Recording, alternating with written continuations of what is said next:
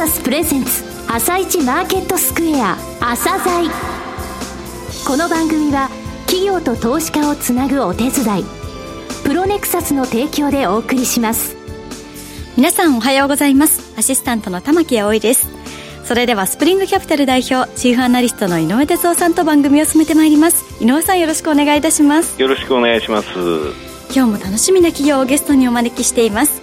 今日ご紹介する企業は証券コードろくごろくきゅう日総興産です。はい、えー、日総興産さんですね、はい、あのさんがつの中旬に、えー、いきなり東証一部に上場しまして、えー、あの以前からですね、製造業の、えー、派遣、そして請負の、えー、会社としては、はい、えー、上場してないんですが非常に大きいことで有名だったんですね、えー、どういったところに力を入れているのか、えー、それからですね、人材育成の部分、えー、ここをじっくりお聞きください。はい、朝鮮今日の一社です。朝鮮今日の一社、本日は証券コードろくごろくきゅう東証一部上場の日総興産さんにお越しいただきました。お話しいただきますのは代表取締役社長の清水隆一さんです。本日はよろしくお願いします。よろしくお願いします。えー、今年のさんがつじゅうろくにちですね、いきなり東証一部に上場されました、えー、製造派遣、それから製造請負の会社さんですが、えー、御社のですね、概要をお話しいただけますか。はい、えー、当社はごじゅうねん近くの長きにわたり、はい、国内大手メーカーの製造現場に人材を配属し続け、はい、日本の製造業の発展に貢献してまいりました。現在も自動車関連メーカーや電子部品、はい、デバイスメーカーをはじめ多くの有力企業にいちまんにんを超える人材を派遣しております。ごじゅうねん近く。はい。随分歴史あるんですね。はい、そうですね。あの、はい、パイオニア企業というふうに言われております。うん、えー、創業理念のようなものはございますか？はい。創業理念は、人を育て、人を生かすであります。人材育成と職場形成に重きを置いている。これは当社にとって人こそが最大の財産であり、はい、サービスを提供する上で最も基本的かつ重要であるという考えによるものです。なるほど。そうですね。人材ですからね。はい。さて、ビジョンですが。はい。えー、当社のビジョンにつきましては、メイドインジャパンを支える最高のプロ集団になるということの実現に向けて努力しております。常にお客様への期待以上のパフォーマンスを発揮できる会社を目指しております。さて、事業セグメントですが、グループ会社の紹介も含めてお話しいただけますか。はい。当社の事業セグメントはふたつに分かれております。はい。ひとつめの事業セグメントは総合人材サービス事業でございます。はい。えー、その中でも主に製造系人材サービスとして、はい、製造派遣並びに請負を行っております。また、事務系人材サービスとして一般事務派遣並びに ビーピーオー も行っております。はい、うん、そして、その他の事業セグメントにおいては、介護、福祉事業を行っております。なるほど。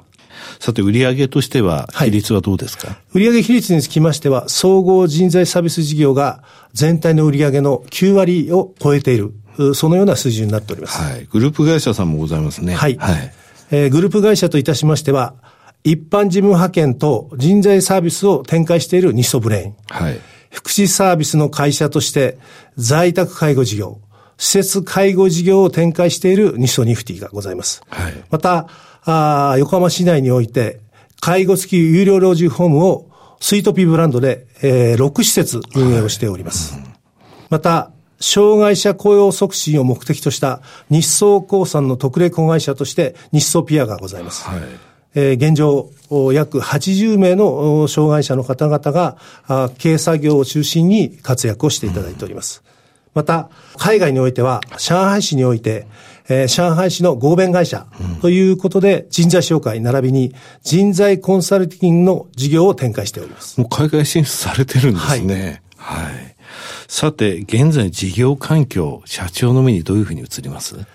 はい。製造系、えー、派遣労働者が年々増加しているということが背景にございます。はい、このことは、あ、労働市場の中で、同一労働同一賃金の法制化や、はい、働き方改革への対応、うん、若年労働人口の減少等が挙げられます。はい、また、さらに労働契約法の改正により、うん、無期雇用を希望する有期契約労働者が急増すると見込まれております、はい、これがいわゆるにせんじゅうはちねん問題と言われております。ごねん経ったら会社としては無期雇用を提案しなくてはいけない、はい、そういうことですよね。はい、そうですね、はい、そのような背景から今後ますますメーカーのニーズは直接雇用から派遣会社の活用をシフトする動きが活発化するのではないかと見込んでいます。そうですね、メーカーとして今まで有期契約をしてましたと、はい、だごねん経つと無期契約、つまり正社員という形で、はい、えー、迎えると。そうなると、えー、ちょっとですね、例えば景気が悪くなった時のことを考えると、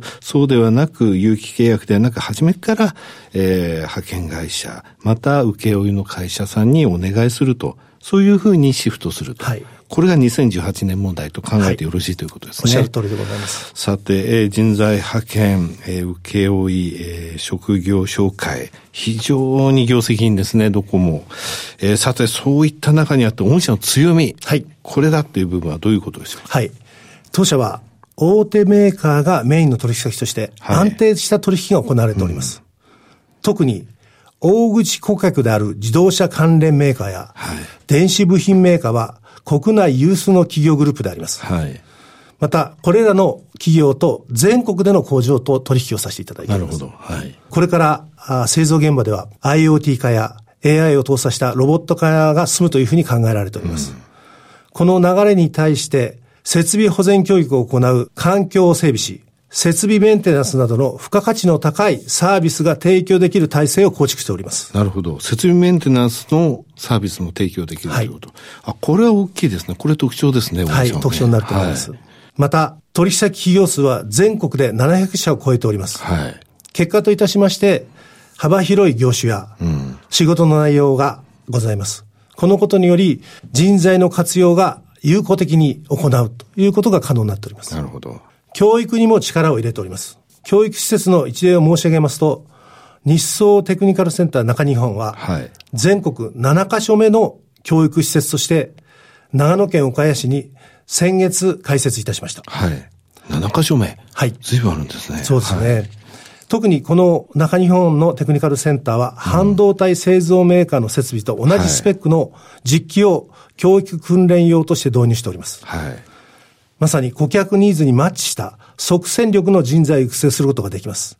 また、働いている方々のキャリア形成支援も行うことができます。求人サイトもございますね。はい。はい、えー、特に、えー、当社は求人サイトとして自社の独自のサイトを運営させていただいております。はい、工場求人ナビと申し上げますが、はい、あこの求人サイトにより全国各地様々な業種、仕事案件を掲載しております。はい、応募者が簡単に自分の希望する仕事を探すことができるという利便性があるというふうに考えております。はい、一方で、インバウンドとアウトバウンドのコンタクトセンターを保有していることも当社の特徴になると思います。インバウンドとアウトバウンド。はい。具体的にはどういうことですか、はい、これは。北海道の苫小牧市にあるインバウンドのコンタクトセンターについては、はい、応募者からの問い合わせ、面接予約の受付を一括して対応しております。はい、応募受付についてはにじゅうよじかん、面接予約を行える体制を取っております。なるほど。応募者からの問い合わせ、これがインバウンドですね。はい、御社にとってってことですね。はい、なるほど。はい。一方、長野県岡谷市においては、アウトバウンドコンタクトセンターとして、はい、登録者や退職された方に対し、継続的にアプローチを行うなどし、広告媒体に頼らないオリジナルな方法で、応募者を獲得を推進しております。なるほど。こちらの方から働きかける、はい、ということなんですね。さて、えー、御社のですね、成長戦略お話しいただけますか。はい。当社の成長戦略ですが、はい。無期雇用社員である技能社員を新規採用及び登用により増やし、はい。自社教育施設である日総テクニカルセンターで育成後、はい。当社の主要顧客であるパートナー関係を構築している大手メーカーへ配属することを積極的に進めてまいります。教育をした上でそうですね。はい。はい、えー、配属は、実践的な教育を中心にスキルアップ実現を果たすことにより、はい、高い定着率と、うん、個々の顧客ニーズに合致した技能習得を実現し、付加価値の高いサービスを提供することで、メーカーの生産性向上へ貢献するとともに、取引単価をアップしてまいります。これは大切なんですよね。はい。はい、シーエスアール 活動にも取り組まれていらっしゃいますね。特例子会社日総ピアは、はい、知的障害者のバスケットボール日本代表へ選出されるなど、障害者の雇用促進や地域貢献活動の取り組みから、公益財団法人横浜企業経営支援財団による横浜型地域貢献企業の最上位の認定をごねん連続で受けております、はい、一方地域イベントへの取り組みについては当社のマスコットキャラクター、はい、製造くんも地元で開催されるイベントに参加し、はい、地元の方々との交流や地域を盛り上げる活動をしております。製造くんっていうんですか、はい、これ御社のホームページを見ると出てます。はい、出ております。なるほど、はい、また当社の本社にて実施した移動教育者の安全研修について、はい、日本経済新聞へ掲載されるなど、新聞やテレビ、業界雑誌と多くのメディアに当社の教育方針や、はい、研修施設が取り上げられております、はい、最後になりましたがリスナーに向けて一言お願いします。投資家の皆さん、我々日総興産は働く人、そしてお客様に従来も向き合ってきました。今後はこのふたつの対象に加えて、投資家の皆さんに対して大きなパフォーマンスが出せるような会社を目指してまいります。今後の日総興産の成長拡大にご期待ください。清水さん、どうもありがとうございました。ありがとうございました。今日の一社、日総興産をご紹介しました。さらに井上さんにお話しいただきます。はい、えー、お声からもね、実直な人柄が伝わってきますよ。えー、まっすぐな姿勢がいいんですよ。えー、姿勢がいいですねって言いましたら、水泳やってましたので体幹は強いですと。そうなんですね。そのまんまなんですね。えー、製造くん、えー、連れてらっしゃいましたので、さっき、はい、あのホームページの方に、えー、写真が出ております。朝台の。はい、さて、えー、っとですね、日総、えー、興産さんのところであの。派遣とね、請負ってね、意外とね、皆さんご存じないんですよ。この人材派遣、はい、それから請負業って非常に業績好調なんですね。あの、にせんじゅうはちねん問題って言われましたけれども、はい、メーカーさんもね、昔派遣切りって言葉あったじゃないですか。えー、で、あの後、いわゆるメーカーさんっていうのは、あの、はい、自分とこの社員として雇ったんです。はい、だからそれはね、期限があるんですよ。有期っていうのは期限が決まってますと、いちねんずつ更新したりするわけなんですね。ただごねんいた人に対しては正社員をこちらからプロポーズしなきゃいけないっていう法律になったんですよ。でこれはね、あの民主党の政権、自民党政権でこの、えー、労働の契約に関する法律ってコロコロ変わっちゃったんですけれども、えー、にせんじゅうはちねんからそうなってるんですね。となるとメーカーは正社員で雇うと結局この後景気がちょっと悪くなった時にそのコストもかかってきてしまう、はい、ということがあるんで、えー、請負、それから人材派遣というものを利用するわけなんですね。えー、そして派遣っていうのは分かりやすいんですよ。はい、いついつからいついつまで何人派遣してください、これ分かりますでしょ。えー、請負って分かる？これね、はい、うん、例えば製造業において半導体をこの月によんじゅうまんこをこのラインで作りたい、えー、この仕事を受けてくれって請負なんですよ。はい、これを受けたら、あ、じゃあ何人入れればいい、現場監督には誰を置けばいいって、その仕事全体を請け負うことを請け負いって言うんですね。となるとそこのところでちゃんと技量が高くてスケールの高い、えー、製造業の人間を入れたり、えー、監督できる、はい、そういう会社のスキルによって利益率も変わってくるんですね。そうですね。ですので請負と人材派遣っていうものの違い、はい、えー、この業界を見ていくときに非常に大切なので、えーえー、認識しておいてほしいと思います。はい、製造君のお姿も番組ホームページの方で皆さんぜひご覧いただきたいと思います。はい、はいはい、可愛いですよ。はい、はい、それでは一旦お知らせです。企業ディスクロージャー アイアール 実務支援の専門会社プロネクサス、上場企業のおよそろくわり、にせんにひゃくしゃをクライアントに持つ。これはアジア証券印刷の時代から信頼と実績を積み重ねてきたからこそ。さらにプロネクサスが目指すのは企業と投資家をつなぎ、日本の株式市場を活性化させることです。プロネクサス、私たちは個人投資家の皆さんを応援します。井上哲夫、今日のストラテジー。それでは井上さん、後半の解説もよろしくお願いいたします。はい、えっとね、しがつに入ってからやっぱり外国人の日本株に対する対応が変わったんですよね。えー、今までのところちょっと振り返ってみますとね、はい、いちがつのだいにしゅうからさんがつのさんじゅうにち、はい、さんがつの末ですよね。はい、このじゅうにしゅうかん外国人やはり日本株売ったんですよ。えー、で考えるとね、いちがつの終わり、にがつの初めのところからアメリカ株急落したでしょ。はい、その前から日本株売ってたんですよ。うん、でじゅうにしゅうかんでどれぐらい売ったかっていうと外国人全体で現物をさんちょうせんおく、えー、ただ先物はろくちょうさんぜんおくって倍以上なのね。合わせてきゅうちょうよんせんおく売ったんですよ、えー、ただこの番組の中でよく五社動向って僕言うんですけれども、はい、えー、クレディ・スイス、ソシエテ証券、モルガン・スタンレー、ゴールドマン・サックス、 ジェーピー モルガン、このご社の数字って僕ずっと見てるんですね、えー、このご社がじゃあじゅうにしゅうかんでどれぐらい売ったかっていうと、はい、ごちょうよんせんおく売ってるんですよ。あ、ろくちょうさんぜんおくのうちごちょうよんせんおくはこの業者なんですね。すごいですね。 はちじゅうろくパーセント。 あのアベノミクス相場が始まった時もね、えーえー、だいたい きゅうじゅっパーセント 以上このご社で占めたんですね、はい、よくねアルゴのアムロとかねメリルとかパリバとか最低取引で使われたりとかいろいろ言うわけなんですよ、えー、だこういうのね統計上あのその方向性を示すときに、はい、あのそれを入れちゃうと説明決定係数が下がる、えー、ことをノイズって言うんですよ統計上、はい、だからこのご社だけ見てるんですけれども、えー、まあ はちじゅうろくパーセント ぐらいこの業者が売ったと、はい、その中でにがつにやっぱり言ったんですけれどもね、